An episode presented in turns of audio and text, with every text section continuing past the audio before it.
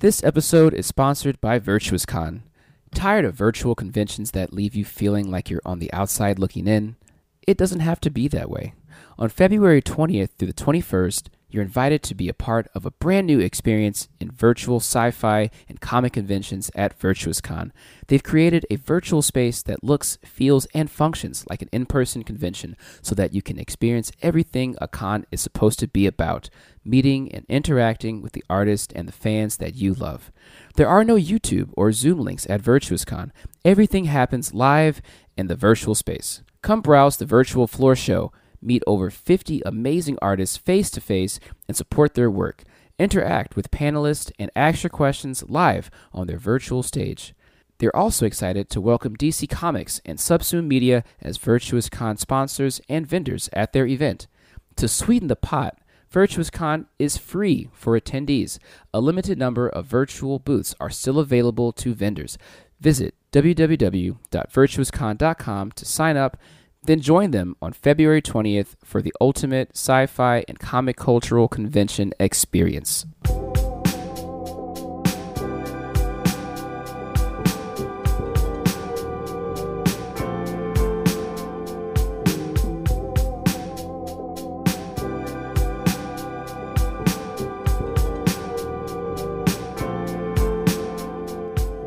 Blerd Up Nerd Up. Welcome to the show where we talk about nerd culture from a BPOV, a black POV. You can find us on Instagram at BLERD period UP. You can find us on Facebook at BLERD UP. And you can find us on Twitter at BLERD. You find us also on blerd.com, our partner's awesome website full of nerd content from a black cultural lens. I am your host, Brendan, and I'm joined by Draper. Howdy, y'all. How's everyone doing this wonderful week? Now, we have a great show today. We're going to be talking about the latest movie from HBO Max, Judas and the Black Messiah. We're going to do a deep dive into our review, our perspectives, facts, trivia, the works. We're also going to talk about its accompanying soundtrack, and then we're going to get caught up on the latest episode of WandaVision. And we actually have some fan questions, so stick around. So let's jump right into the movie. This is the fictionalized take on a real event where William O'Neill got caught by the FBI, blackmailed into becoming a COINTELPRO informant, and ultimately assisted in the assassination of black socialist and anti imperialist revolutionary Fred Hampton. And I want to emphasize socialism and anti imperialist from the jump, like the film because the most famous black liberation leaders of that day are often stripped, whitewashed of those characteristics to be presented in a more acceptable image for white people and the powers that be, as well as, in part, control the ideas of black people and other marginalized groups struggling today. I know many listeners of the show already know, but Martin Luther King was a socialist and anti imperialist, which is rarely brought up in regular conversations and school teachings. And it it burns me up every year on his birthday when Democrats like your Obamas, the Clintons, the Bidens, the Warrens, the Kamalas, and to a lesser extent, Bernie put King's name in their mouth when they don't represent what he stood for to varying degrees. And I'll talk more about that later in relation to the soundtrack. The other thing I want to emphasize here comes from a son of Baldwin quote on Facebook. He had not seen the movie prior to his comment, but thought this movie to be, quote, a cautionary tale about how the system is set up to deprive people of resources and then use the promise of those resources to get them to become complicit in ruining any chance of dismantling the system. Not only does white supremacist capitalist patriarchy have us suspicious of one another, but it gives us reason to be suspicious of one another. And he's both impressed and disgusted by the insidiousness and success of that strategy. That's crazy. I mean, I love that that quote because it's so spot on. Totally. So, if you haven't seen this movie, know that going in. This movie isn't focused primarily on Fred Hampton's politics or how he grew up and became a revolutionary. This is not like Spike Lee's X, which spans a greater length of time and puts Malcolm X at the center of the narrative and Black Messiah were already dropped into the time when Fred Hampton was nearing the height of his reach and influence, The opening scenes are dedicated to William O'Neill, which sets the tone for the rest of the film. Director Shaka King said in an interview that, quote, the best way to highlight Hampton's ideology is to contrast it. So, in a lot of ways, he thought it was a strong choice to make William O'Neill a central character because you can indict capitalism in real time. You don't have to talk about it objectively, you can show it.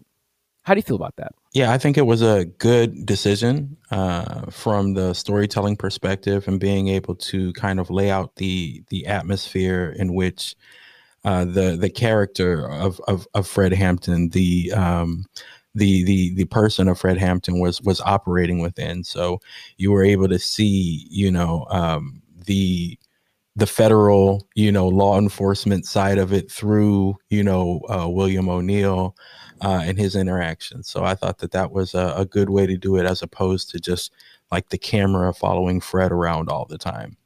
Yeah, I think that we've seen a lot of biopics, as you said, following around a famous black person, seeing the oppression they've seen and, you know, forging that strength to endure and and what have you. And that's still important. I'll never get tired of seeing that, but I think this was a slightly fresher approach this movie had to do a tough juggling act. It had to characterize an important black political figure that, by and large, the mainstream doesn't really know much about. It had to give audiences just enough to understand the basics of his politics. He name drops important nuggets for people watching the film to go discover for themselves, like socialism and Maoism, which surprised me. He made a point to dismiss black capitalism as well. We ain't gonna fight capitalism with black capitalism, we're gonna fight capitalism with socialism. The director did an interview with GQ addressing purposefully putting those terms in the film. And he said, I don't believe in black capitalism. I don't think it works at all. All it does is empower a very minute percentage of black people, which makes it useless. Black capitalism is just self serving, ultimately. And that's why we put that line at the top, just to let you know. Nah. I know people assume because it's a movie being distributed by Warner Brothers that we're going to make Fred Hampton a liberal or something, but I wanted people to know up front that's not this movie. In terms of what we want to take from it, I really do think Fred and the Panthers had the answers. So ideally, these are the heroes of our film. I want people to come away from this movie and learn about them and what they stood for, and hopefully be as affected by their ideology as I have been. Yeah, there was a there was a line when uh, Fred first went in front of his first crowd in the film, and uh, where you know, kind of he he met Deborah for the first time. That mm-hmm. scene, but he was just like, you know, there was a lot of you know great you know lines from that where he was just kind of spitting, but um, his was like capitalism. You know, doesn't matter the color. You know, it could be red, black. You know, you know, whatever, whatever. It's just capitalism. That's that's that's what's oppressing you, basically. I was just like, yeah, that's that's what I'm seeing when it comes to to black capitalism and, and this idea that just like as blacks we have to really buy into this black i mean this capitalistic system if we want to you know have the same power and and everything else that uh that the the, the oppressive white structure has had so far on us. So um, I was I was really happy to hear you know uh, that mention and to mm. you know for him to kind of lay it out for that audience and that audience was kind of like amen and and everything else like that where you know he was really speaking to you know people's real lives at that point because at this point a lot of the quote unquote black leaders that we as a culture love and cherish don't talk that way anymore what you were saying earlier about you know Martin Luther King and everything as well you know that that made me think of another line from that scene where he was talking about uh, they'll let you change the name of your college or your name or throw on the dashiki but like this is really just the candy coated facade of gradual reform you know basically mm. where you, you mm. you you go back to to MLK where it's like when MLK was just saying like oh we should be able to you know ride on any seat on the bus we should be able to do all this it was all good and then when he started trying to you know work with with entire you know multi-ethnic you know working class people issues you know that's when he became a little bit more of a threat to you know the system. And that's when you know you started having people you know thinking about like how do we deal with this guy now? It was all fine when it was just like the you know the cosmetic you know um, aspects of of equality. Now that you're actually trying to create a working class um, coalition um, now now you, have become a threat to the uh, to the system.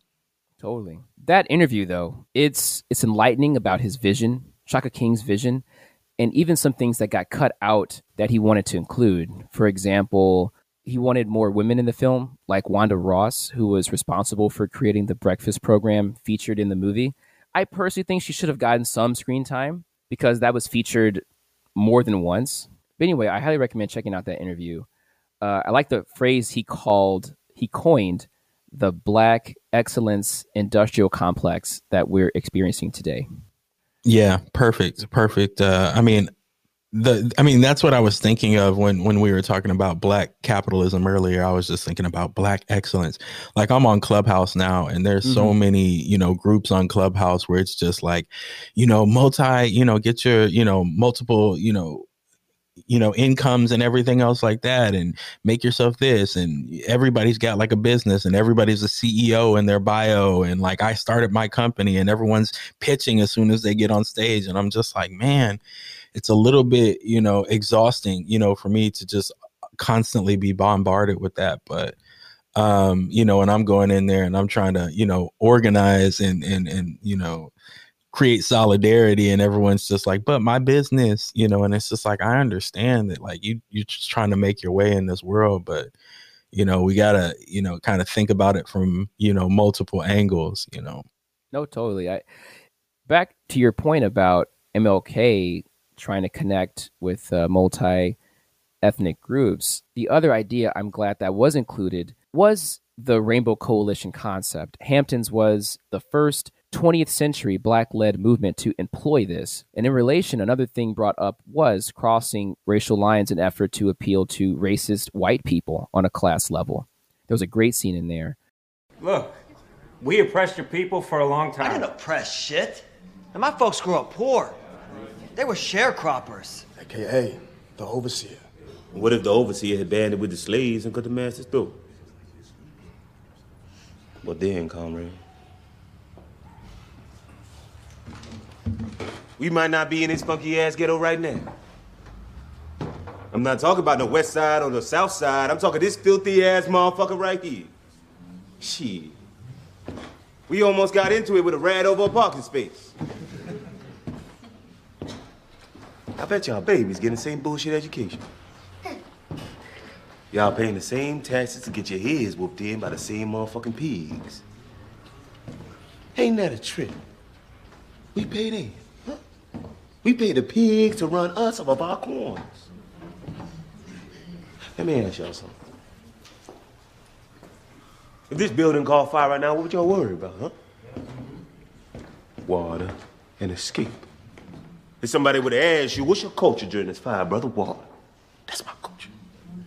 Well, how about your politics? Water and escape. Well, guess what? America's on fire right now.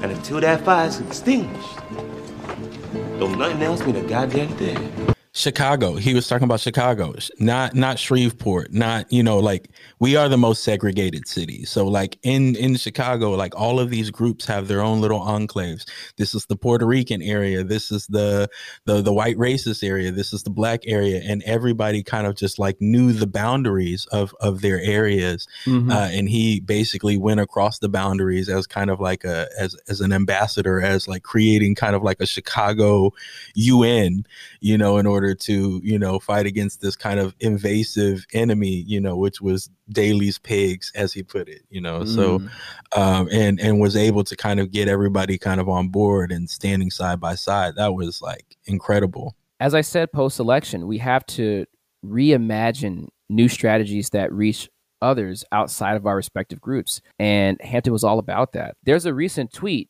by i love this name marx is my nigga that relates. No, that's that's a that's a classic uh, Twitter handle right there. Yeah, the, the tweet says feminism is good, identity politics is good, intersectionality is good. Liberalism is a poison that diluted those tools which were designed to aid in our analysis of class struggle. If you remove the poison through use of a dialectical lens, you will see the value of all tools. Spit. Wh- whoever you are, I'm, I mean, I'm I'm looking for that account now. I might have to follow that account to see see what else they, they whatever knowledge they're dropping. But um, yeah, I mean, that's the way I feel about you know as it as it pertains to class. Like a lot of people, you know, will accuse you know people of being kind of class reductionist, you know, or something mm-hmm. else like that. But it's just like you have to understand that it's just like if you if you actually want something to change you've got to get more people on board not just the the the people that are in this you know one you know you know subcategory of oppressed people. And once people realize and have like a consciousness and uh, i was listening to somebody the other day uh, talking about like the confidence and the idea of kind of like class confidence mm-hmm. you know that you can you're able to do something that you're able to kind of make some change. If you've got if you want to win some victories uh, that are more than cosmetic you've got to basically take that fred hampton you know rainbow coalition or martin luther king uh, kind of approach. You're totally right.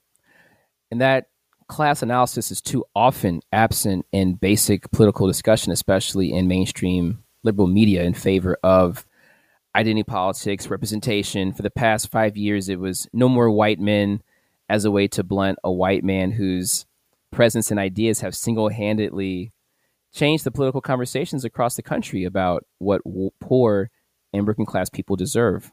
Bernie spoke about class more than any other candidate, to a fault, to be fair. I think Bernie leaned too hard into that at times to his political disadvantage.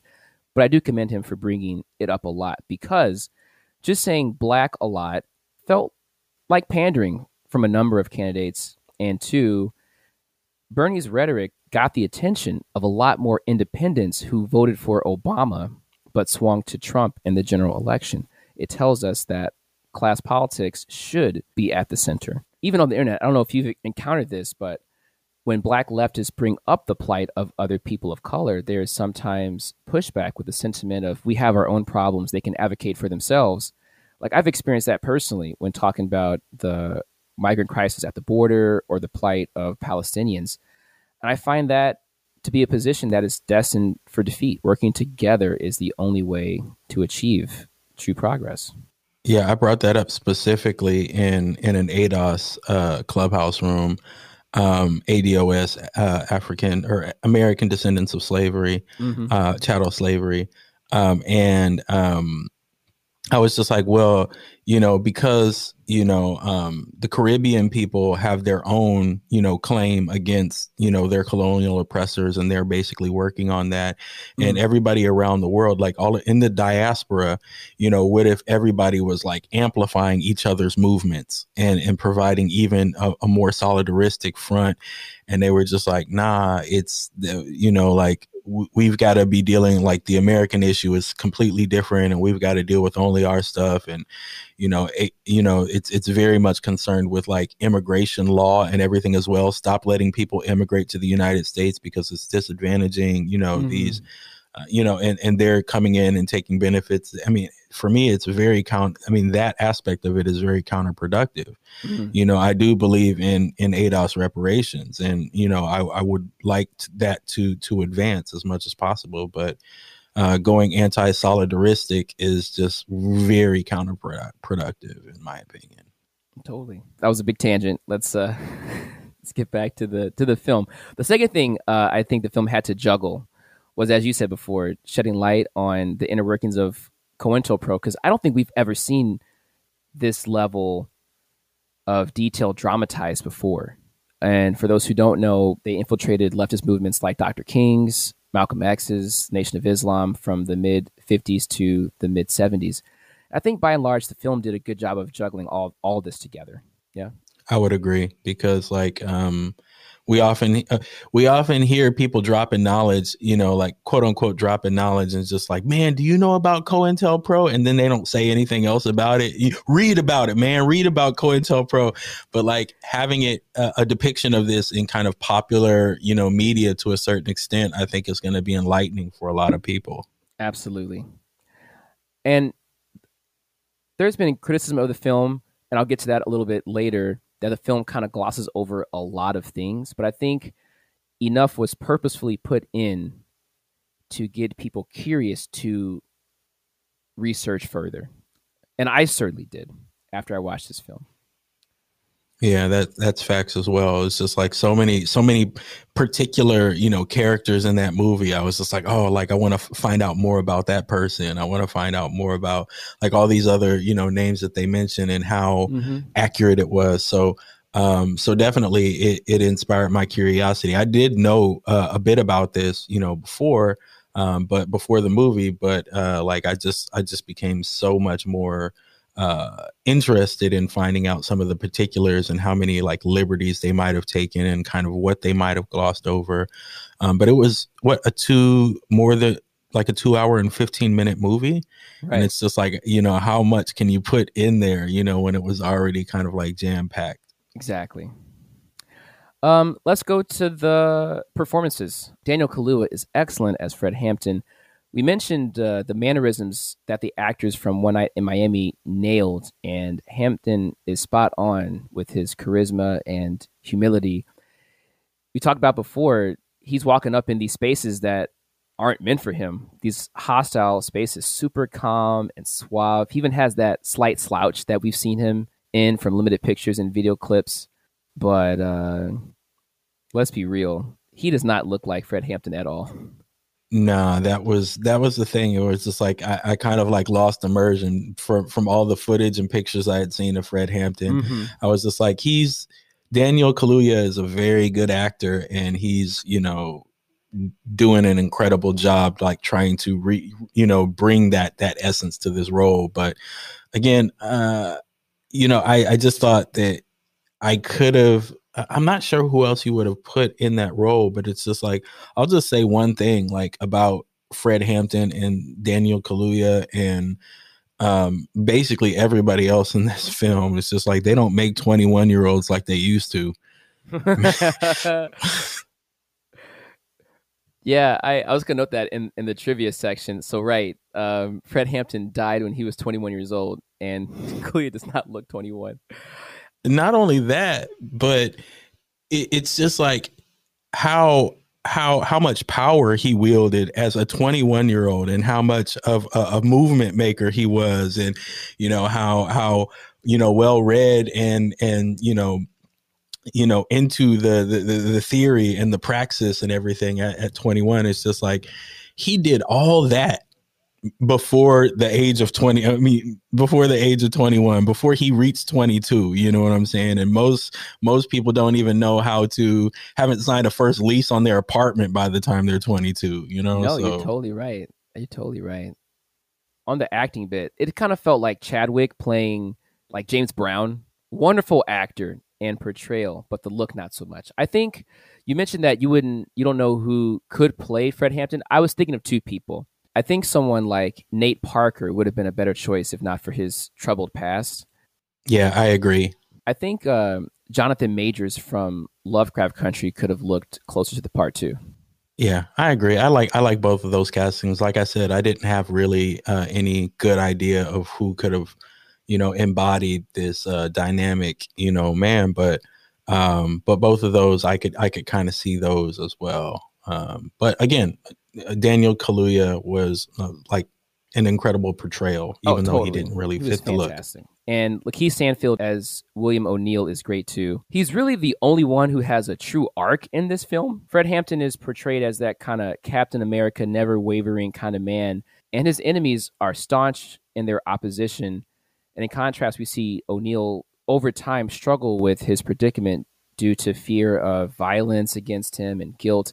How wild is it though that Stanfield's latest big films are about him selling out his own people? That and uh, Sorry to Bother You. Yeah, that's that's kind of crazy. Um, I, I, thought about that actually when I was watching the movie. I was just like, man, how does he keep on getting these roles where he just ends up being like such a traitor, you know? Also, you know, I, you mentioned Sorry to Bother You, but also in Get Out, Stanfield was used by white people, right? This yeah, he start he's starting to be typecast as you know, like you know that fitting into that that con- you know this black person that's fitting into these kind of white spaces and being used as kind of a tool. Uh, that's that's really weird typecasting but i mean three three roles you know three major roles like that that's crazy. Better get out brother. Get out! Yo yo yo chill man. Get out! Chill chill chill for sure the supporting cast is stellar too Dominique Fishback from Project Power and The Hate You Give. I think she was in The Deuce as well. I think she she brought a really special kind of warmth to this film as Deborah Johnson, Hampton's romantic partner. Yeah, I, I hadn't really seen her in anything else because I didn't watch. I think any of those other. I didn't watch Project Power for sure. Um, but um, but yeah, I, I, I looked at her and I thought that she, I, I saw that she was like this um, very kind of like warm and humanizing, you know, aspect of of kind of Fred Hampton, you know. Mm-hmm. Um, you know, just when she would say something and then the expression on his face, you know, um, you know, and you would see, you know, the the change and you would see the way that he was kind of molded and moved a, a bit more uh, through Deborah. Uh, the director said that it was important for him to include her in this just to further humanize Fred Hampton as not just the guy yelling on the limited clips that we see. The other Dominique Thorne is badass as Judy Harmon. She has a, a really terrifying scene near the end of the first act. And you know what she's about to do in the future? What's that? She's going to be Ironheart, Marvel's Ironheart. Ah, so she's going to play, uh, what is it, Rihanna um, Williams, I believe is her name. Williams, yeah. Riri Williams. Which is weird because right now, currently, Dominique Thorne is in her early 20s, but Riri Williams in the comic books is a teenager. So I'm curious how they're going to adapt that storyline into the MCU. Well, if Daniel Kaluuya, Kaluuya can play a 21 year old, are we are we going back to anything the 90s is possible? Like, are, are we going back to the early 2000s where Tom Maguire is like a 28 year old man playing a high school kid in the movies? Exactly. Okay. Yeah, and uh, Andrew Garfield or whatever, you know, right. they're all in their 30s and they're playing like these right. high school kids. Other up and coming black actors like Ashton Sanders from Moonlight are here, and they all serve their roles really well, though they don't get much time to shine. I think, as you said, there's just too much going on. Hey, what about uh, you know, the limited role of uh, Martin Sheen as J. Edgar Hoover. You know, you would just hear his good. voiceover. Yeah. And the prosthetics on his face. Yeah, it was really good. Have you seen a real picture of, of Hoover? Yeah, I have, but I, am just saying, like from Martin Sheen going from The West Wing to being J. Edgar Hoover, that that's kind of a wild swing too. I see him as that as that guy who who set up Al Simmons and Spawn. You left me to die in that biochem plant. Remember? Simmons! You sent me to hell, Jason. I'm here to return the favor. That too. I saw a real picture of J. Edgar Hoover, and he just has the most punchable face.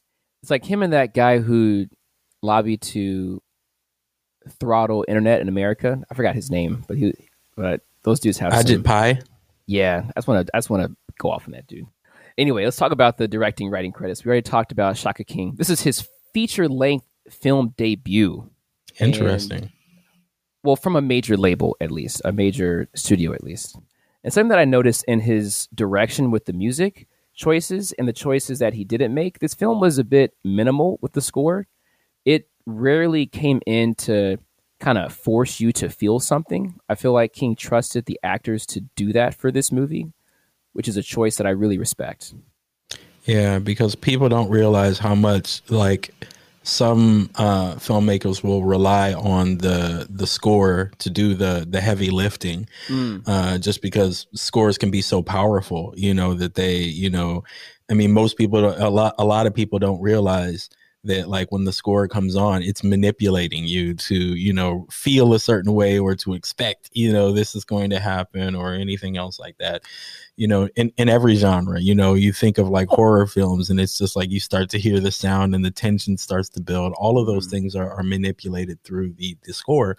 But if you have a strong enough set of actors, like uh, in play acting, like on stage, you don't really have so much of that score. You just have to rely on the the actors to be able to carry that load and and you know transmit you or not transmit, but um, basically make you feel and, and make you you understand and and connect to the characters and the story. Totally.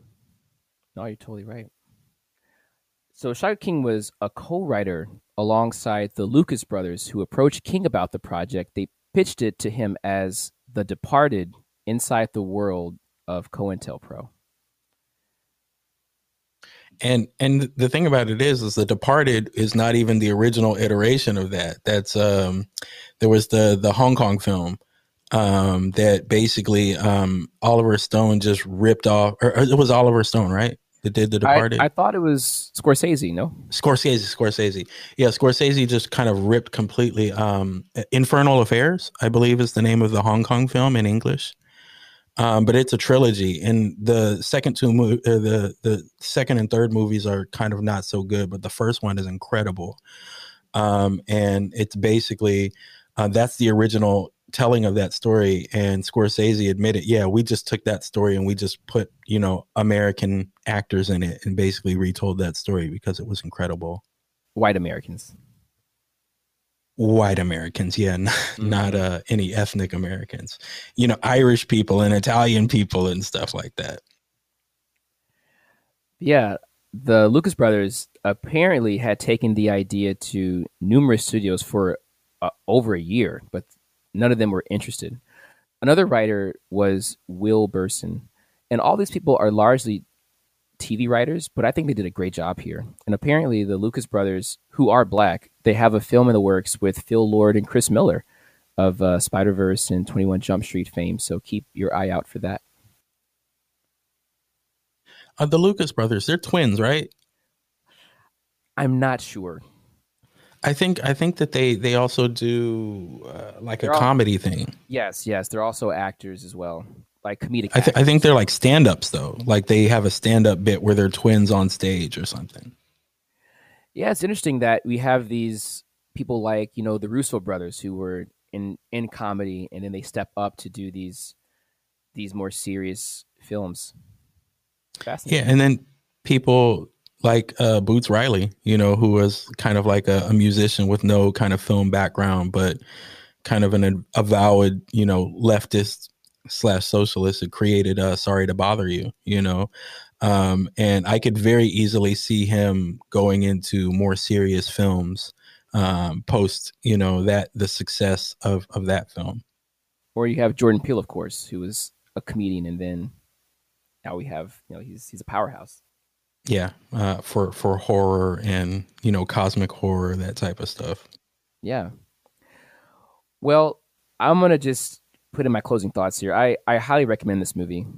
Uh, definitely go in with the aforementioned expectations, and I think you'll enjoy it as well. I think there have been some pushback. They're like, this this isn't what I thought it was going to be, and I just know that it's not centered around Fred Hampton. It's centered around William O'Neill, and I think you'll have a good time.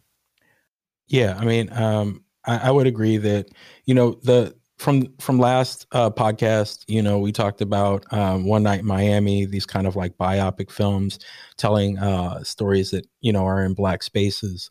Um, this is another one where it's just like I, th- I think that uh, we're we're you know enjoying a, a period of time where a, a, lot of our stories are being told, um, and for that I'm, I'm I'm quite thankful. You know, because young people who consume media uh, like this and not necessarily you know reading the books this is going to give them a lot to kind of draw upon you know a lot of the references like when when uh, fred was in jail and he was like i might when he was writing the letter i might have the pigs reading fanon you know and everything else like mm-hmm. that where he's talking about organizing and getting everybody together in there because they're you know even the the cos in there were um, you know part of the working class you know mm. um, and so uh, a lot of those types of things you know uh, if you if you are you know interested in those types of things you're gonna you know even if you're just reading fanon quotes and not entire works of fanon uh, that is going to you know wake a lot of people up i think. So I, i'm i'm happy that these types of movies are being made and i enjoyed the movie quite a bit. On that note i want to recommend five books that you can read to complement the film number one i, I got this from Okayplayer. number one Death of a Black Panther, the Fred Hampton story. Number two, the assassination of Fred Hampton, how the FBI and Chicago police murdered a Black Panther by Jeffrey Haas. Number three, Agents of Repression, the FBI's secret wars against the Black Panther Party and the American Indian Movement by Word by Ward Churchill and Jim Vander Wall. Number four, Liberation, Imagination, and the Black Panther Party a New Look at the Black Panthers and Their Legacy by Kathleen Cleaver and George. I'm going to butcher this this this name. Katsificus. And number five, The Bullet to the Ballot, the Illinois chapter of the Black Panther Party and Radical Coalition Politics in Chicago by Jakobi Williams. Now, before we move on to the soundtrack, I do want to do some fact checking and trivia for the film. So we already said before that O'Neill was 17 years old when he was caught uh, for driving a car, a stolen car. And in real life, let me, let, me, go back. In real life, cut. In real life, the Chicago Tribune reported that O'Neill was a career career criminal who did everything from car theft and home invasion to kidnapping and torture. And all this was by the age he was 17. And that's when he was caught for driving a stolen car and trying to cross over into Michigan. Now, obviously, Lakeith Stanfield didn't look anywhere near that age in the movie. And as we already talked about, Kaluuya didn't look 21 at all. Um, go ahead. Yeah, it's it's interesting because like when they when they when they knocked his hat off when he was first stealing the car and he was like he ain't nothing but a kid you know and everything. I was like that's a grown man. What you talking what you talking about? He looked like a grown man.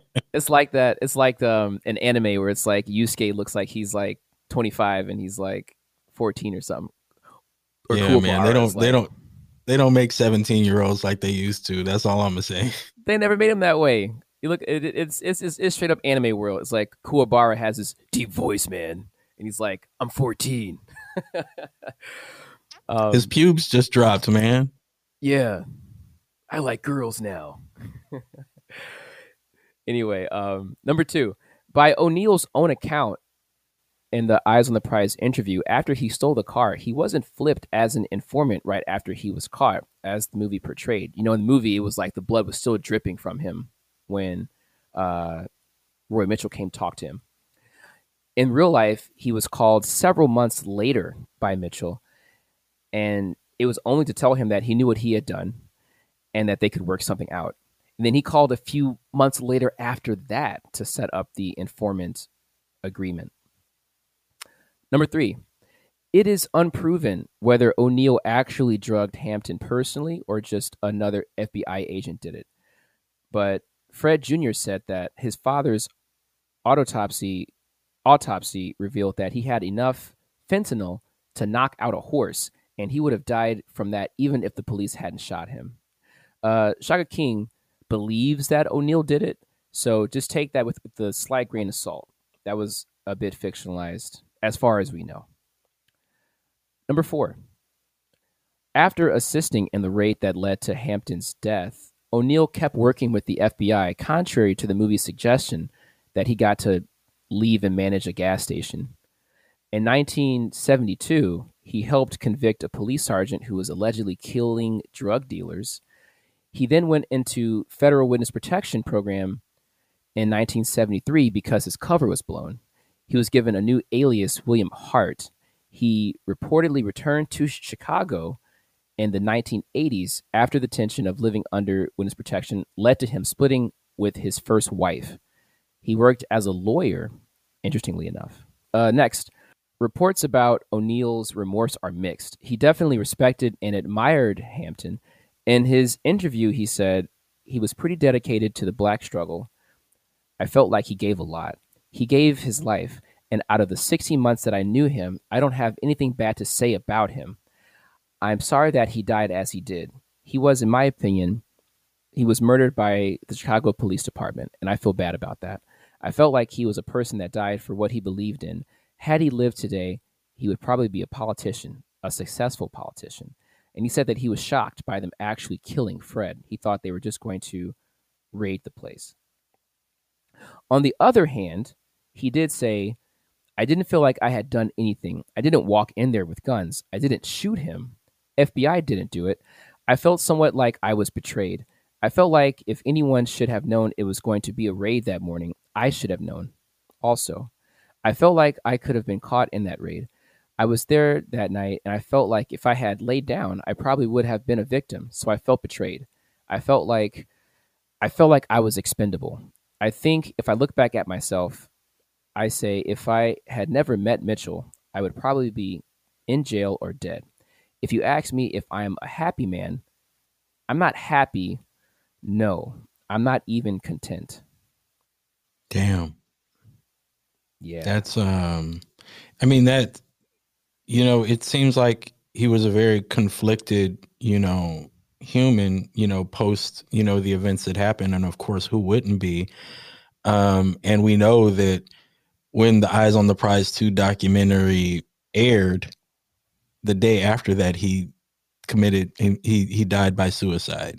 Do you know how he died? Um uh, I don't know. I just know that um, they aired the documentary on MLK Day Mhm. in 1990. Mhm. Uh, and then the day after that, he died by suicide. So I thought that, you know, on one hand, it's kind of diabolical to release something like that on, on Black History. I mean, like on a Black History icon holiday, basically, on like one of our only holidays. Yeah, let's go on ahead and drop this. So whoever, you know, kind of made that decision that that's the proper time to air it uh, was nuts. Uh, and, um, and then after that like how it affected him because of you know perhaps how conflicted he was and you know they were asking him questions about like you know how would you explain what you did to your son and then basically this whole thing gets aired and it's just like well you know uh i've i've i've had enough you know i can't i can't go on that's crazy Here are some details on his death. So, as you said, he spent his last night alive on MLK Jr. Day. He was with his uncle at his house, and he reportedly was acting strange. He would go to the bathroom and just stay there for like 10 or 15 minutes. And then when the uncle went to go check on him at, at one point, he he tried to just leave and jump out of his uncle's second story window, but was ultimately stopped. But then he escaped eventually and ran onto an expressway and was hit by a car and killed. And it was ruled a suicide. But apparently, get this, it was the second time he had tried to do that. He was only injured the first time. So he was trying to, to go out, but he finally succeeded on the second attempt. Man, that is um that's I I didn't read too much it cuz like I'm not a morbid person. I don't like, you know, horror films or you know, Mhm. dark energy from from from different things like that. So when people Mhm. are, you know, like, you know, going through something and you know, um considering suicide and possibly following through um I I just I don't I don't get into the details too much, but that is uh, kind of a, a wild way to go. It's just like in you know in Korea, you know that a lot of people jump in front of the trains, the the subways. Right. Um, but like this seems to be you know analogous to that. Yeah. Just it wasn't like a planned thing. It was just I just need to get out as fast as I can. Um, let's go into the last couple bits of trivia here. Hampton was really accused of stealing seventy dollars worth of ice cream. Nelson Suit, an ice cream truck driver, testified that Hampton held him down while his crew looted his truck. The party has denied the accusations and said that Hampton didn't get a fair trial. And the last bit, Fred Hampton Jr. and Akua Njeri, formerly Fred Hampton's girlfriend Deborah Johnson, were consultants for this film. And there were some disagreements about the direction, for example, of course, centering William. Shaka King recounts the difficulties of pleasing the studio, the producers, and Hampton's family, but for the most part, everyone was satisfied. And I don't know about you, but I'm quite curious to know what the family wanted, uh, but what got axed, and even what a multinational corporation like WB wanted, but also got got left out. Like, did they say, "Oh, you can't say anti-capitalist in this movie," but he was like, "No, no, we doing this kind of thing," or were they okay with it? You know? Yeah, I think I think like we're gonna we're all gonna be waiting for the for the Shaka King tell all later on in his career, you know, Yeah. when he doesn't have any bridges to burn to find out like what some of that stuff was. Yeah, totally. Before we move on, can I can I just uh I had one little bit of trivia because I I watched the it's not a trivia or anything, but I I watched the movie with the subtitles on because I I always watch movies with the with the closed captioning and stuff on there so I can catch something. Um the the officer who told who at the very, you know, you know end where they go in and they um when Fred Hampton is drugged and they go into his apartment uh the the officer who shouts uh everybody freeze get down you know this that and the other. Uh his name is officer blart and that just made me think of like paul blart mall cop and i was just like i don't know it's just weird. Uh and then also like i feel like the cutest part of the movie um was between like deborah and um and fred uh when uh when they were talking about their feet being cold and then he's like this is socialism. Your feet are cold and my feet are cold too. And then uh she was like are you calling me a foot capitalist? And i thought that was adorable. That was adorable. I also like when she was like, "I know you were shy," and he's like, "I I ain't shy." yeah shyly. He shyly says i ain't shy. I mean, we got to realize this dude just recently came out of being a teenager. So, I mean, there are some men who have a lot of experience at that point, but who knows what he had got into. He seemed he seems to have been pretty focused on on studying. I don't I don't really know his experience with women at that point. So, It's so funny because Boots Riley talked about when he was in the growing up in the Bay and how he got into socialism. It was just like because there were girls, and he was just like he was interested in socialism. He became a socialist because there were so many girls there, uh, and so it's just like, hmm, I wonder how how Fred Hampton, uh, you know, made that journey, you know, basically Mm. into socialism. If it's a similar story. Let's take a quick break and we'll be right back with our discussion of Judas and the Black Messiah's soundtrack.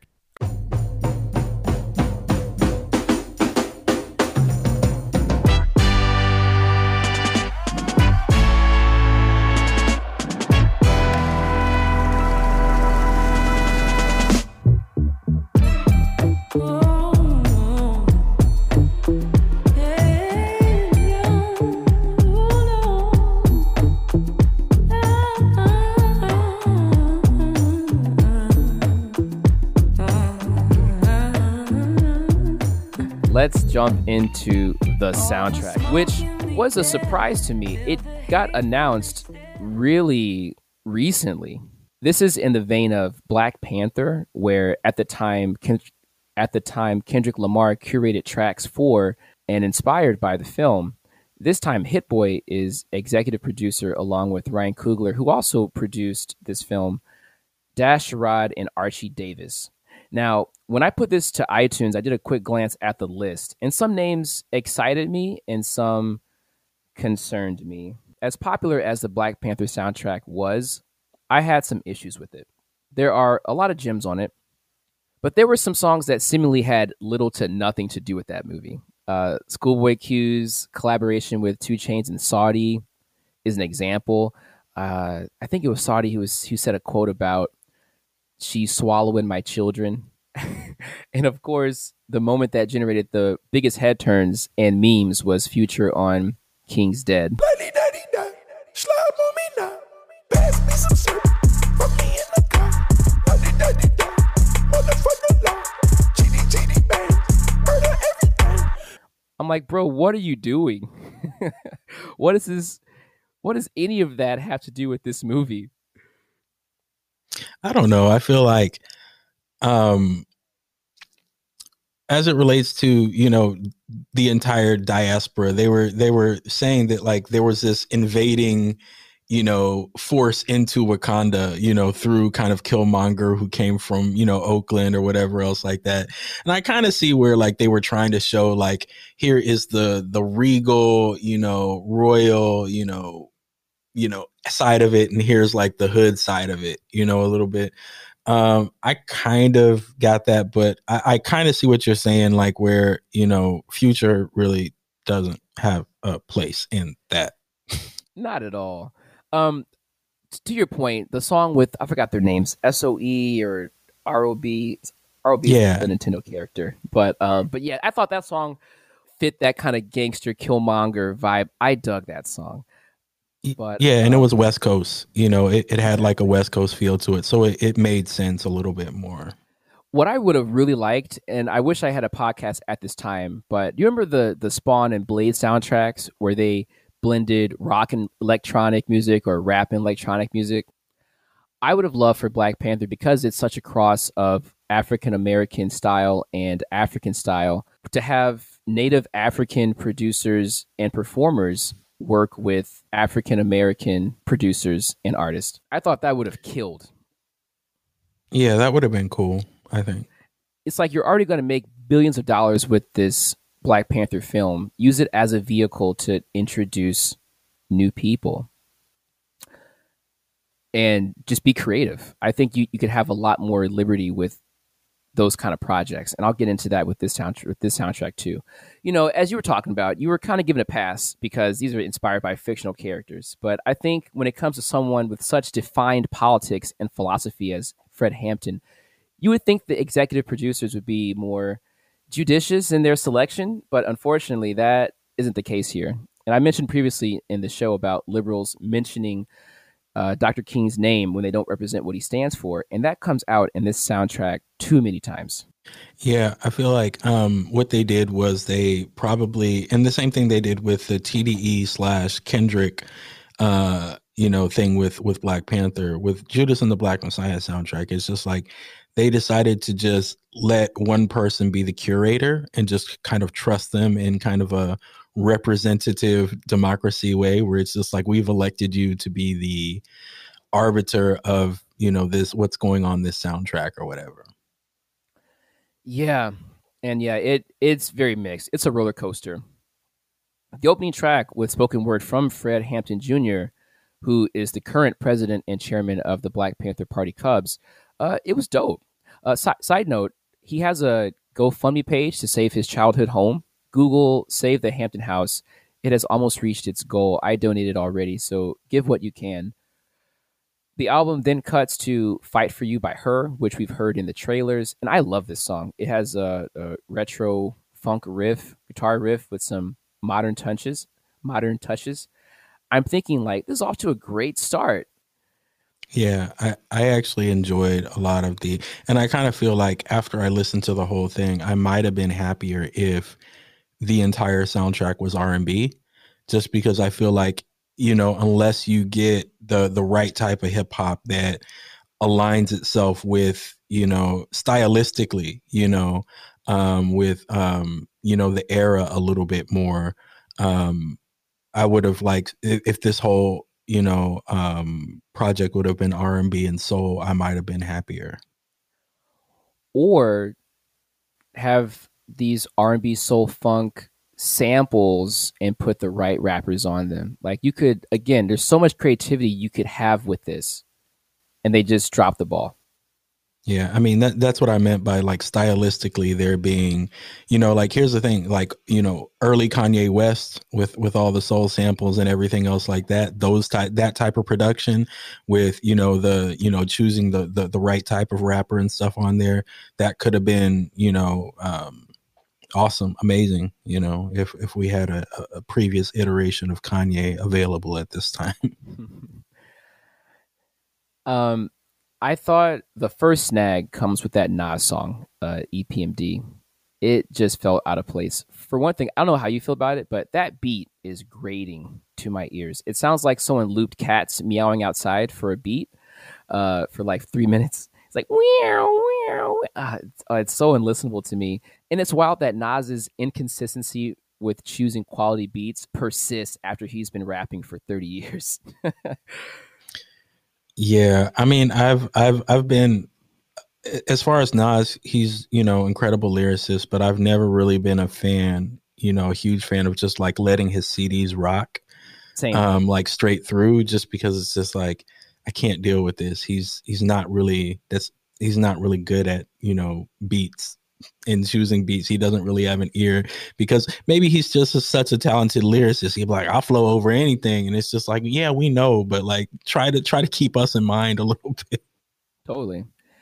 And you know, from the the verses to the chorus of this song, it's just prosperity rap. EPMD be back in business. I visualize what it is, not what it isn't. We at the mafia table next to the kitchen, eating Michelin star, counting a million.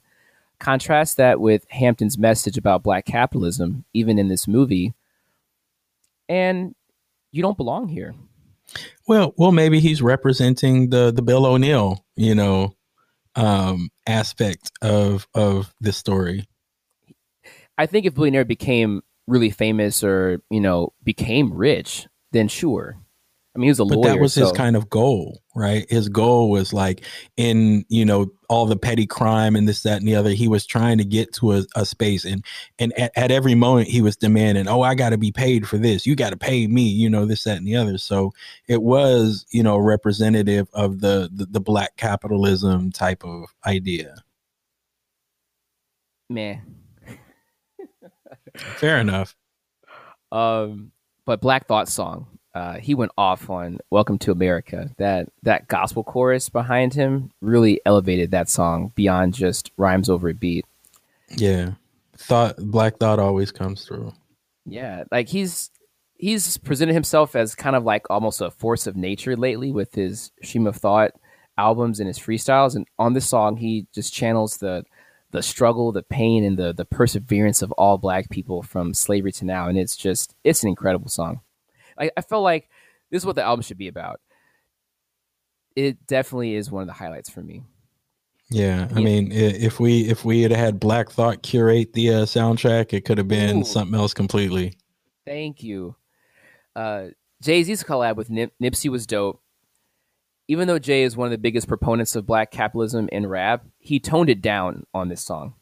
And he had some great bars that build upon themselves. He made it topical, referencing the recent insurrection at the Capitol. He said, uh, You let them crackers storm your Capitol, put their feet up on your desk, and yet you're talking tough to me. I lost all my respect. I'm selling weed in the open, bringing folks home from the feds so I, I didn't know this, but Jay Z has a either he will or is he has a legal marijuana business now, and he's been using that money to get people home from their own convictions. Yeah, I mean, Jay Z's always dropping dropping gems and letting us know what he's doing. You know, if you if you want to know what Jay Z's doing, he'll tell you. You know, um, in in every album, he has like a different. You know, oh, you know, um, now I'm buying art. You know that that was you know one album where it was all about like Right, I'm I'm buying Basquiat's and stuff, and then you know now he's talking about. I mean, he doesn't have an album, but like he's got a peep in on a song to let you know what he's doing because he's very much private. He doesn't do the social media thing very much. And, you know, so like you, you got to find out what he's doing in his music and he's always going to let you know. True, true, true. Um, Hit Boy himself had a song on here, and he barely did anything on that. Terrible. Yeah. I didn't even know Hit Boy rapped. And I'm just like right now thinking like, you know, not everybody can be Kanye. You know, some people, some people got to be just Blaze. Some people got to be, you know, like not everybody got to do both. But I mean, it was his project, and he felt like this is my my opportunity, I guess. He put an album out. I want to say either last year or 2019, and it was it was terrible. I I deleted it immediately. Um, I think it picked back up with the nice four track run that starts with Smino and Saba. I love those guys. Finally, Chicago artists on the album. Apparently, Noname was supposed to be on this track, but she passed after watching the film, citing that it was because Hampton and his politics were secondary to the story of William O'Neill. And she said that, you know, it was shot beautifully and all that jazz, but she wanted to be involved with something different. Fair enough. JD's track with uh, Masego and Rapsody was also dope. J J I D to be sure, not J D. J I D. Um, okay, I, I. Yeah. Anyway, I, I really, I really mess with JID and Rapsody, um, and I guess Masego as well. Um, Mm-hmm. so this one was okay for me. the two biggest uh, fails to me, G Herbo is a Chicago rapper, and he was also out of place. I never really liked him as a rapper, and on this song, he's or on the first song he had, he was offbeat with the rhymes, and he just talks about nothing. Yeah, I, I I listened to the first first one and like, see, here's the thing: I don't look at the track listing while I listen. You know, I just kind of like listen to the whole album all the way through, and like it's just like he's on there saying like I'm G Herbo, like it's G Herbo here, and so it's just like I know like who's on the song, and I'm just like, all right, well, I I don't like this song, and then the second one that he was on was a little bit better. It was uh, Right. actually uh, quite a bit better than the first one, but um, I still don't think like why why did he get two tracks on here? No, totally. Dom K, I think, approached future level of what are you doing?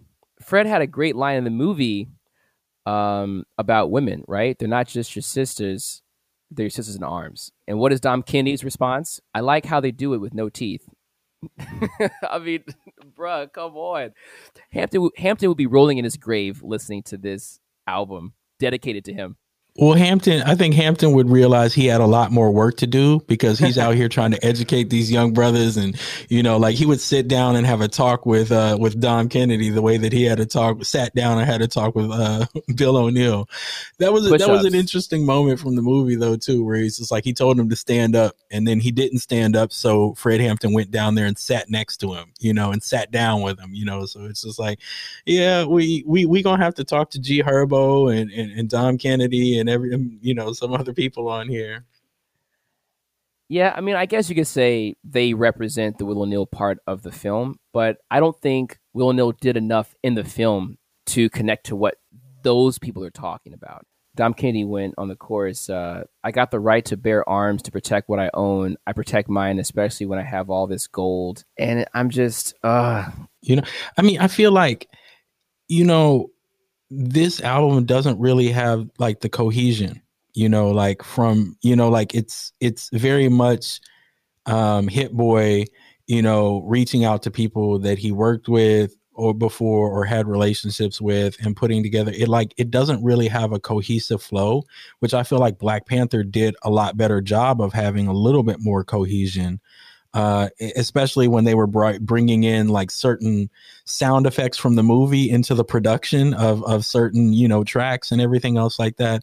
I feel like it had a lot more keeping it together than than this project does. well, A, it was shorter. And then at the very least, on Black Panther, Kendrick would every now and again just be like, I am Killmonger. to let you know this is what the song's Yeah. about. Yeah, yeah, yeah, it, it didn't always work for me, but as you said, it did a better job than this. Yeah. I would say that I, I like that song, Sir. Sir's song, Teach Me. Yeah, the song was good. Yeah, so I mean, like the the R and B stuff on here, the R and B soul stuff on here was on point. Um, I just I don't want it to become a habit going forward for black capitalists to whitewash black leftists who can't defend themselves as their names are and legacies are being bastardized and then claim accolades and do this media push. Like, can we take these people seriously? We talked about the media rollout with WW84 Wonder Woman, and it would be hypocritical to not point out how problematic this album is on the black side. Can we address the fact that there are only three women on a 22 track album? If Fred was for a rainbow coalition, why weren't there any Native American or Latin Latinx American artists on here? Any queer artists, openly queer artists? There's there's no Lupe. Common ain't my favorite rapper right now, but you could have gotten him to do the Fred Hampton closing track over Rakim, even though he did fine. bruh, Lupe on this album seems like it would have been just uh, you know, a home run. I mean, like, w- why wouldn't you have Lupe on? He's a Chicago artist. You know, he's he's able to deal with the content, um, and it's like, I guess I guess Hit Boy ain't have his number. I mean, Lupe made a dope song about dinosaurs, an ode to walking through a museum of dinosaurs with his was it his his nephew or something. Yeah, I, I, that's that's a, a standout track I mean, honestly, he can make music about anything. Anything. He could make a amazing track about tying his shoe if he wanted to, and you can't get him on the on a track about Fred Hampton. It's criminal. And how are you going to have a Black Messiah album without the Black Messiah himself, D'Angelo? This whole soundtrack's a mess. I don't know. I don't know if it's uh if it's a a consequence of of COVID where you know um a lot of things like we're not, we don't know when we're going to release this movie and like uh what are we going to do for a soundtrack you know because they already had the score and the score you know is what it is it's it's a part of the movie but like i think a lot of times like the the soundtrack is going to be kind of a an afterthought you know for a lot of these things where it's just like how it's it's it's basically promotion. It's basically just like who can we get on this album that is going to you know multiply this into a, a lot of different you know this at a lot of different you know areas i guess. And, and it's just like I, I I miss the the time from like you know above the rim soundtrack you know what I'm saying? Where it was just like everything kind of like fit into it a lot better and it was just like it was thoughtful I feel like this this doesn't really you know uh, like I, I've been sitting here trying to defend a lot of the uh the stuff on here. Well maybe it's this playing the devil's advocate a little bit you know but it's just like honestly I don't believe it you know and it's just like I'm just trying to create content here but um but yeah I, I i miss when when uh soundtracks were a lot more or thoughtful i suppose. And they were real compliments to the film. Because at the end of the day we're not going to sit and watch this two hour movie constantly but if we're walking around driving in our cars we're definitely going to be listening to the music that has been curated for the film. You, you mentioned the great one above the rim juice. And so for such a powerful movie as this you don't have an accompanying soundtrack that either gives you that sense of black empowerment or maybe it gives you the sense of what William O'Neill's going through, but also talk about the dangers of that philosophy, I think was a serious misstep. I agree. I'd be interested to find out what the production cycle like this was for. Like if mm-hmm. they came to Hit Boy at the very last minute and it was just like he was going with a bunch of stuff that he already had in the can, uh, mm. and it was just like if it was like really accelerated schedule or something else like that or you know i mean i think that that probably plays into it if you have something that's a little bit more drawn out where they're giving you a year or something else like that or even 6 months then you can definitely come up with something better. But if they were just like panicking at the last minute and said okay hit boy do you think you can put together a whole album for us for this movie? Uh, and then this is what he came up with um, that's you know uh, I think I'd be interested to find out what that uh, what that if it was a compressed schedule or not. Well, you even look at Jay Z's verse; it obviously came out right after the insurrection, so could have been just a month. Yeah, because I think someone else said something about. Um, I think there was another reference on the album from somebody else about that too, but I can't quite remember. Okay, so we've criticized this album. I want to talk about who we would like to have on the album. Now, I think we talked about Lupe already. I would love to have Noname on there. Common from Chicago. I love Diverse, but Diverse hasn't made music in like a decade, but he's phenomenal. Mos Def would be great. Immortal Technique. Those are all dope choices. Uh, I was thinking more somebody like from from the revolutionary side uh, Dead Prez because they've been talking about you know Fred Hampton and the Panthers and everything since way before this film was you know even being conceptualized. So I think like you know and and I really mess with you know M1 and Stickman. So uh, I would I would love to hear them uh, and their voice uh, and their energy you know for for a soundtrack like this. Sure, uh, Zack de la Rocha, of course, would be dope.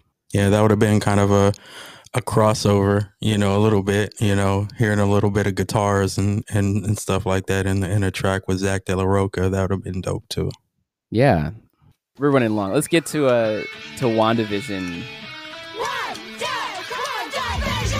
Don't try to fight the chaos. Don't question what you've done. That game can try to play off. We yeah you and I couldn't really talk too much about this because Sky hadn't caught up last time, but we can we can go all in now. Yeah, for sure. And um, w- I, I in the last episode I, I said um I had a prediction about like which what would be what sitcom would kind of be the theme. And i was just like i I felt like i was spot on because i was just like it's got to be like family ties or something else like that. I was thinking full house but i was like nah full house isn't exactly the the right situation but something like family ties would be. Um and so yeah i was i was Just to be clear, you're talking about episode five, not the newest one. yeah episode five because that's the one where he said we can't talk about it yet because uh sky had only seen episode four You're right. You're right. You're right. Yeah, let's start with the major reveal last week. Uh, Wanda, quote unquote, recast Pietro. yeah Now, did you read about this this leak beforehand? Um, no, I didn't. But uh I when I saw it happen, I was just like, okay, this like immediately the theories started going in my mind as as to, you know, whether it was just like kind of like a production thing Mm-hmm. or, or production side kind of decision, or if it was like a you know very much a creative you know storyline that is going to be tie into multiverse you know ideas and stuff like that again later. So, but yeah, uh, as soon as it happened, I was just like, oh, that's the wrong Pietro, you know, and I was just like, okay, well, all right, let's see where this goes. I can't remember the last time I dropped my jaw watching really anything. Um, I think, well, you know, South Park when Cartman, you know, fed that bully his parents, that was a jaw drop moment for me. Nya, nya, nya, nya, nya, nya. I made you eat your parents. Nya, nya, nya, nya, nya, nya. Jesus Christ, dude. I can't remember the last time I did something like that. I did hear there were rumors after this episode, but I'm glad I didn't see them. Like I think you said before that spoiling things ahead of time doesn't really matter for you, Yeah, but for me it does. Like I feel like a kid when I don't see things coming. Like what if it was spoiled that J.K. Simmons was coming back in, in that new Spider-Man film, or that Cap was gonna pick up the hammer? Like we talked about these planned leaks for marketing, but I really like the pleasant surprises these days. I think Pietro's reveal really blew the doors off of what is now possible in the MCU. They can literally pull anyone from anywhere. yeah, I'm I'm excited about that too because I want mutants in the MCU. Let's go to that. The Scarlet Witch in the Marvel Universe is considered a Nexus being, and this is from Marvel's wiki page, and this is in the comics who she is. Nexus beings are rare individual entities with the ability to affect probability and thus the future, therefore altering the flow of the universal time stream. These beings, each referred to as a Nexus, act as the keystones of the multiverse and are crucial to its ultimate coherence and stability. One Nexus being alone supposedly exists on each of the parallel worlds of the multiverse and personify the character of their respective realms and serve as the focal point or anchor of that reality. Each being also acts the node of the mystic energy of their respective worlds. And so, because of that, we can now understand how she pulled Pietro, who was alive somewhere. Uh, and it's also understandable why she paused when Evan Peters said "kick ass." Did you, did you catch that? Yeah, And it's worth remembering that Aaron Taylor Johnson played Kick Ass in the 2010 film five years before he was Quicksilver. And Evan Peters was also in that movie. I don't know if they're going to do anything with Kick Ass, though, because he was published under Icon and Image Comics, and they don't have the rights to that. Yeah, uh, it's it's also interesting that uh, those two, the the actors for uh, Scarlet Witch and Quicksilver, um, they've been in other stuff together too. I think they were in Godzilla together. Yep, that's correct. Um, and they were like what husband and wife or something in that instead of brother and sister. Right. Um, so yeah, it's it's interesting, you know, um, and that's uh, the MonsterVerse for um, a different, you know, kind of cinematic universe as well. Yeah, I want to go a little further into the comic books stuff too, and we can start theorizing about what's going to happen later on. Um, in the comic books, Wanda drew on magic energy to give birth to her sons, Tommy and Billy, but this energy was eventually revealed to have come from the demon Mephisto, who everyone is thinking is going to reveal himself soon, and he is a recurring Doctor Strange villain and he reabsorbed the children, effectively ending their existence. And Agatha Harkness is a witch in the comic books who and she is in this film, not film, in this show. She casts a spell on Wanda to help her forget the children and to ease her pain. And apparently, after this, Vision and her aren't as close. And we're already seeing this kind of split between her and Vision in the show.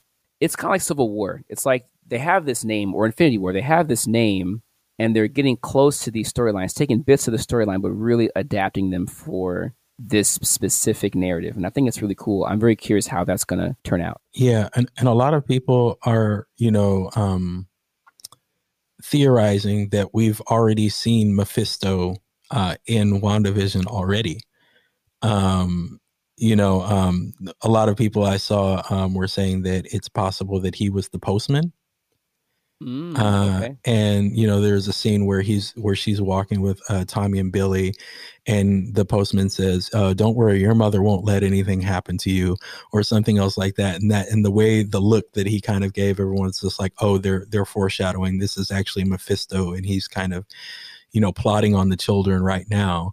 You know, uh, and uh, a lot of people were just wondering, is it actually Wanda who brought Pietro in? Uh because then you know like um there's that there's also that scene and i'm not sure if it's episode five or six now uh i think it was six uh when they were um talking about um where he was sitting down there and he was kind of interrogating her. Uh why are you do- how are you doing this? You know you can trust me and it's it seems like you know it's not necessarily something that she would bring into her world and kind of control it's something that someone else might be injecting into her world you know to try to uh find a way to overpower her or to break her her hold on something Maybe I, you know what? That's a good point. I there's a lot to dig into there. Did you catch in that Malcolm in the Middle kind of opening? There was a naughty on Agatha's butt. I think you know she is a villain of some sort. You know, she had that scene with Vision at the end, but I think that was a red herring. She helped the kids grow so they could become more powerful, and I wonder if she's helping them become more powerful. So when Mephisto possibly consumes them, it's more power for him. She killed the dog, so the kids could push Wanda to maybe think about bringing folks back from the dead. She pushed Vision to go outside the wall and possibly to encourage Wanda to further expand her powers. I think she's doing more than she lets on for sure. Like I, I don't I don't think she's that helpless. yeah but do you do you think that um when vision you know touched her head or like basically you know released her from you know that do you believe that that's you know something intentional where she's she's just switching the role because she knows that like vision expects this to be some sort of a truth serum you know type of thing and that's her opportunity I think it's possible. So we talked about in the theme song for this new WandaVision episode, we caught the the naughty on Agatha's butt. But did you catch the lyric at the very beginning of the song when it says, Don't try to fight the chaos? When I heard it two times, I was like, Chaos, chaos. And then I thought about it. In the comic books, Wanda's powers come from chaos magic. And in the beginning Yeah. of her introduction into Marvel, she had these hex powers that affected reality. It kind of gave people bad luck. So, you know, if she's fighting a bad guy, if if it's possible to slip on a banana peel, they'll slip on a banana peel. That's just being silly, but whatever. If if they had guns, their guns could like jam. That was the like the probability that she affected them. So she was like a, a a reverse domino who like domino everything she does was good luck and she was just like she made people have bad luck Exactly. But then later on, those powers expanded, and we're seeing in the MCU now, Scarlet Witch was only limited to telepathy and telekinesis, but it seems now that her powers are expanding. And in that song, it's giving us maybe a hint that sh- they're expanding because she is drawing upon this chaos magic. And even in the comic books, when Agatha Harkness taught her how to develop her powers, she was using chaos magic, but didn't know what it was. And in this TV show, she also doesn't seem to know how she's doing these things. And so I think it will be the revelation by the end of this show that she is tapping into this source. And we talk about Mephisto, but apparently in the comic books, when Wanda was born, she was touched by this ancient demon god who was I don't know if he was the source of chaos magic, but he used it a lot and he touched her and gave her a fraction of his powers in efforts that when she got older, she could become the vessel for his return. Man, this is some some old Harry Potter type stuff going on right now too, with Voldemort and uh, and Harry Potter and the little Mark. Um, Yeah. Interesting. How do you think that that revelation is going to come about? Do you think it's going to have anything to do with Darcy being inside of the the hex now? I'm not sure about Darcy's kind of a wild card. I'm not sure about that. But like I said, I don't think that Mephisto is going to manifest in the show. I think it's going to be I think it's going to be this god that kind of quote unquote gave Wanda her powers. I think he may be the end guy and he'll kind of be like that Steppenwolf like I said, the Steppenwolf to the the Mephisto dark side in like the Doctor Strange movie proper. I mean, that sounds that sounds like something that that makes sense. You know, don't bring the big bad inside of the TV show. Leave them for the the feature film. Uh, but there is some sort of a bridge character in between uh, to to kind of uh, leave a trail of breadcrumbs, so to speak. Exactly. Um, I think you, you talked about mutants. I think here's the big twist, and I could be wrong, but quote me here. In the comic book, Wanda had a breakdown, and she had the classic phrase, no more mutants, and she erased about 90% of the mutant gene on Earth. And I think on the flip, she's going to have a breakdown and cause, and actually cause more mutants in this universe. So we already see that she has affected people at a molecular level. And I think that's going to continue. Yeah. Um, so I would, I would, I would kind of agree with that, and I think that that's also, uh, it's been foreshadowed that this is basically how um, Monica is going to get her powers as well. Right. Is is from from Scarlet Witch, you know, and actually passing through that barrier and having these all of these molecular changes. Um, that is going to basically what in be what endows her with with her her powers as well. For Monica, I know people look at Monica as the first Captain Marvel, but technically she didn't have Captain Marvel's powers. She was called Spectrum. She was hit with some extra dimensional energy, and it allows her to change into different forms of energy. And so, what we're seeing with Monica here is what she's changing into. I think there is some misconception about her actually becoming the next Captain Marvel, and that's not who she is. So, yeah, I'm excited about about that. Yeah, I mean, I, I definitely don't know that she is going to. I mean, they're setting her up to be Captain Marvel, you know, or anything else just yet. I think it's more that she is going to get some powers and she is mm-hmm. going to become a, a super powered individual. Yeah, Spectrum's pretty badass. And I also think that Doctor Strange is going to show up by the end of this. It's in the comic books when Wanda has her breakdown, he eventually shows up after she makes the kids, sensing kind of an abuse of magic, and he used the Eye of Agamotto on her, and it put her into a catatonic state. And I think he's going to come in at some point and help solve this. So wait, is he is he one of these? He's not one of these Nexus characters or Nexus, you know, characters. He just has the the Eye of Agamotto, which has some limited because it's a you know um time stone or whatever else like that to to be able to manip- manipulate time. I think when he goes into that meditation with the Eye of Agamotto, it gives him that power, of course. But Scarlet Witch can do those kind of things by herself. I think that's the that's the big difference here. Um, did you catch the Easter egg? Uh, you know how movies are. They they kind of put up movies on a theater advertisement to to kind of mark the time period. Yeah. You got The Incredibles, which was a, a four person team. Of course, Wanda, Vision, and um and the kids. And you, you kind of factor in Snow Snow Zone. Was it Snow Snow Zone? Was his name? Frozone. Uh, Frozone, who kind of has the same color suit as Quicksilver, as that kind of as kind of that other guy out outside the group. Yeah. Yeah, the blue motif, you know, the light blue kind of motif, yeah. Then you have, of course, The Parent Trap was the other film, and of course, The Twins. I'm very curious about what that means, The Parent Trap. That's definitely, that means something. Yeah, they're cute. They're they're getting cute with it. I mean, but you know, this is this is part of what Marvel does uh so well. They just have like all of I I feel like it's a an Easter egg industry basically when it comes to a lot of their things and you know, uh, like I, I may have said it before, I feel like they have a whole team that just works on like how do we slip in, you know, Easter eggs and references to this, that, and the other, and they just come in and and accentuate the story, the set, and everything else to to have these things there. No, totally. I want to at uh lastly, I do want to touch upon how unsettling it is uh the juxtaposition of the sitcom styles of this show and how it mixes with the darkness and the mystery. Like at the last episode, episode 5, Vision con- Vision confronts Wanda about what she's doing and he's like, "You can't control me like you do them." And she's like, "Can Can't I?" I? And then the credits roll and everyone just starts applauding and he's like yelling like, "Bro, like no no no, we're not done here." And like the, the credits go away.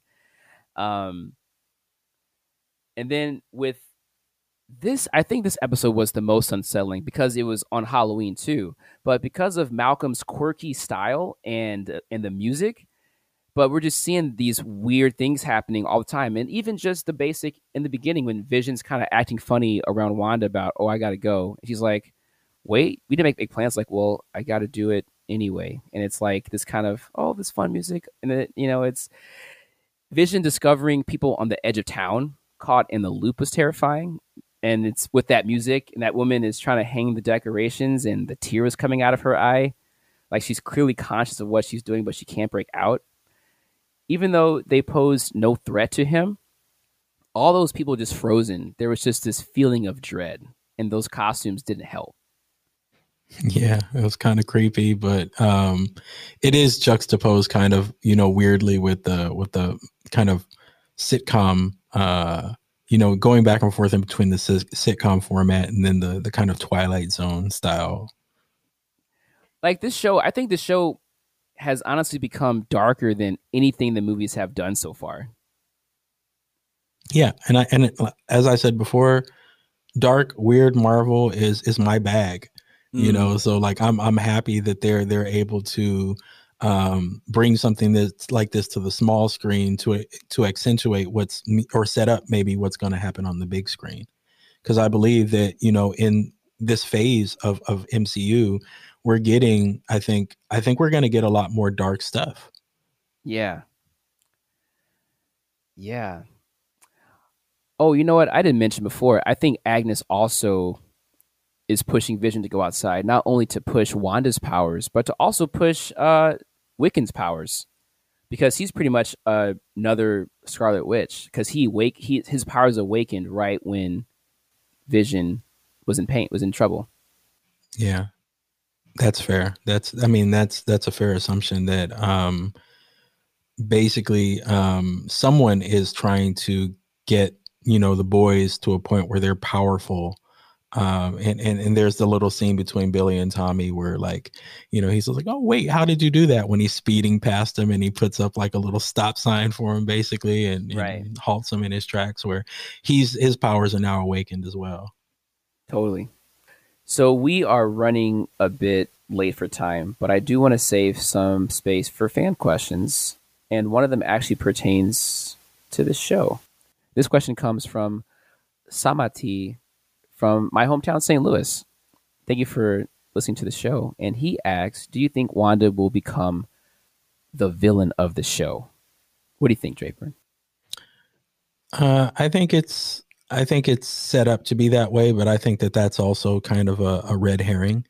Um, it's it's it's very much leading towards like a a heel turn or something else like that for for Wanda, but um, I think that she's not going to be the eventual you know kind of like big bad. It's just like I think we we're gonna find out that you know something else is is going on and and larger you know things are at play um, especially when you you look at you know some of the the kind of comic book storylines that exist with you know i think that mephisto is definitely uh, coming into play and um, i mean for me it's it's very much like and I know you don't watch game of thrones but it's very much like Daenerys uh, and Queen of Dragons type of thing, um, where uh, Scarlet Witch is, you know, losing something and and lashing out in some way.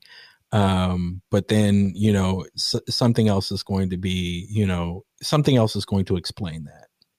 My take, I'm I'm about with you there. My take is, for those who don't know, the next three episodes are going to be an hour long, so they're really about about to push it there.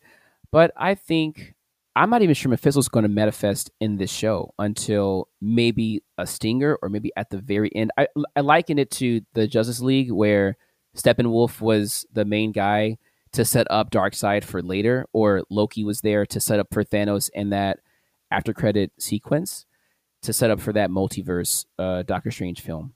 But I think Scarlet Witch will be a greater enemy going forward and I think it's going to be maybe her battling with Vision, not necessarily having a fight, but kind of like that in the X Men animated series where the Phoenix was kind of wiling out and she had to kind of battle Xavier in in her mind, kind of thing. Um, but I do see her becoming a, a greater villain, and I do see Doctor Strange coming in in the end to try to help wrap things up. And we're still still juries out about who this engineer is to get Rambo back into the field. Um, so maybe he, he could play a play. It could be Reed Richards. Who knows? Yeah. Um, Uh, do, you- do you think it's Reed? I, I think it could be Reed, but I'm not sure how they're going to do that in WandaVision or if it will, if he will appear in the flesh in, in WandaVision or just be like on the phone or on comms or something else like Mhm. that.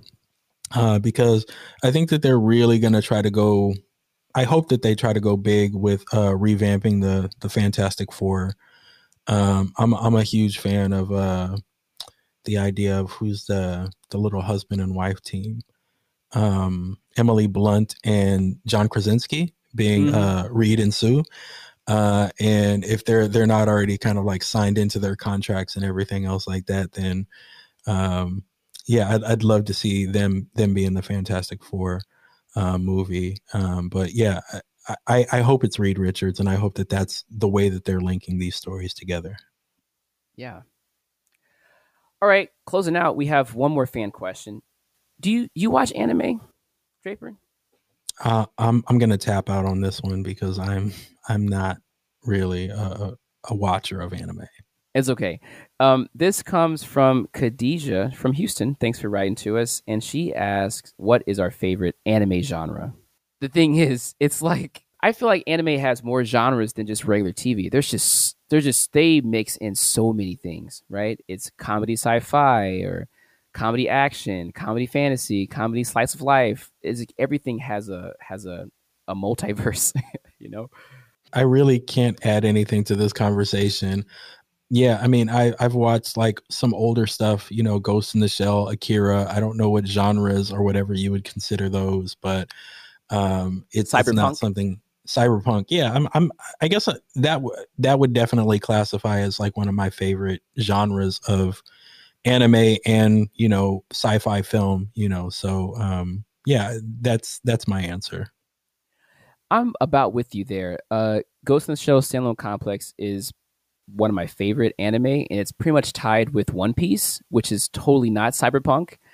And I think what links those together is the amazing world building each anime does.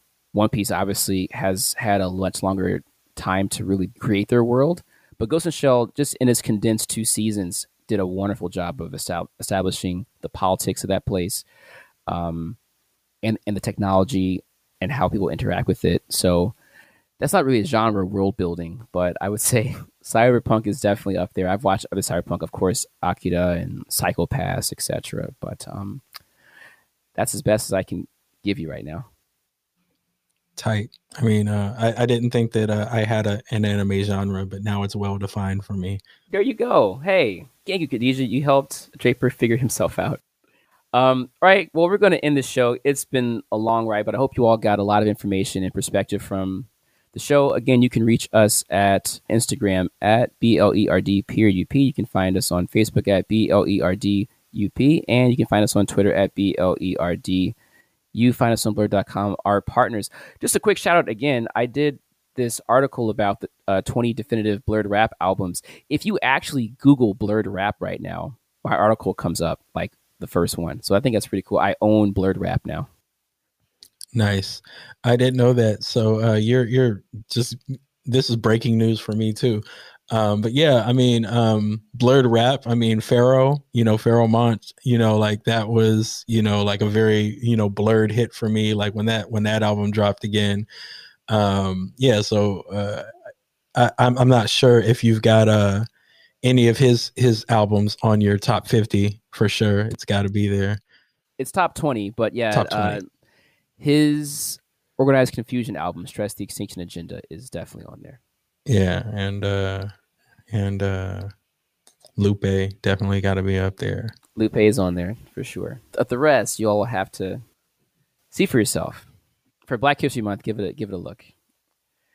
All right, thank you all very much. Actually, we're going to close the show on you know speaking of WandaVision. There's a new freestyle by Randall Park from 2019 that has resurfaced on social media, and we're going to end on that song. Um, there's rumors about him, you know, people wanting him to have kind of an X Files kind of show for Marvel. And I think that'd be really dope to do. He become he kind of become the new Coulson in a sense. Cool, cool, cool. I, I definitely think uh Tierra Whack is is is an up and comer for blerd rap too. She's kind of killing it. No, you're totally right. I, I like her a lot. I, I put the album uh, the article concept was more about kind of what made the most impact, and she hasn't really been out that that long to really make that impact yet. But she she's definitely could definitely do it. I, I respect her a lot. All right, y'all. Take care. Thanks for listening and peace. Later, y'all. The baddest on the microphone apparatus is here. When I rock a rhyme, often eyes are dropping a tear. It's so beautiful, it's America's landscapes when this man makes lyrics like the syrups that you pour upon your pancakes. My mandate is to grip minds like a handshake. Spit a Land O'Lakes and go skinny dip with the fan base. Over any damn breakbeat. I hastily make pastries tastier than anything that Wolfgang makes. So take notes out of suckers, I make coats, lump of some like Bubba Gump, fishing on lake boats. I take jokes and turn the comedy into drama. I'm bagging on your mama. I'm Jeffrey Dahmer behind ya. I'm a rhyme writer. Lock stock, smoking the ganja. Rebuttals befuddle, leaving a puddle of saliva, sillies. You couldn't handle Randall when I throw my grammar at you. It hit your head and you would think I threw a hammer at you. I point the camera at you like Herb Ritts. Develop it, then use the pictures to pick up bird shits. You're nervous as the impervious wordsmiths hanging out in Rafa's new crib come with the verses.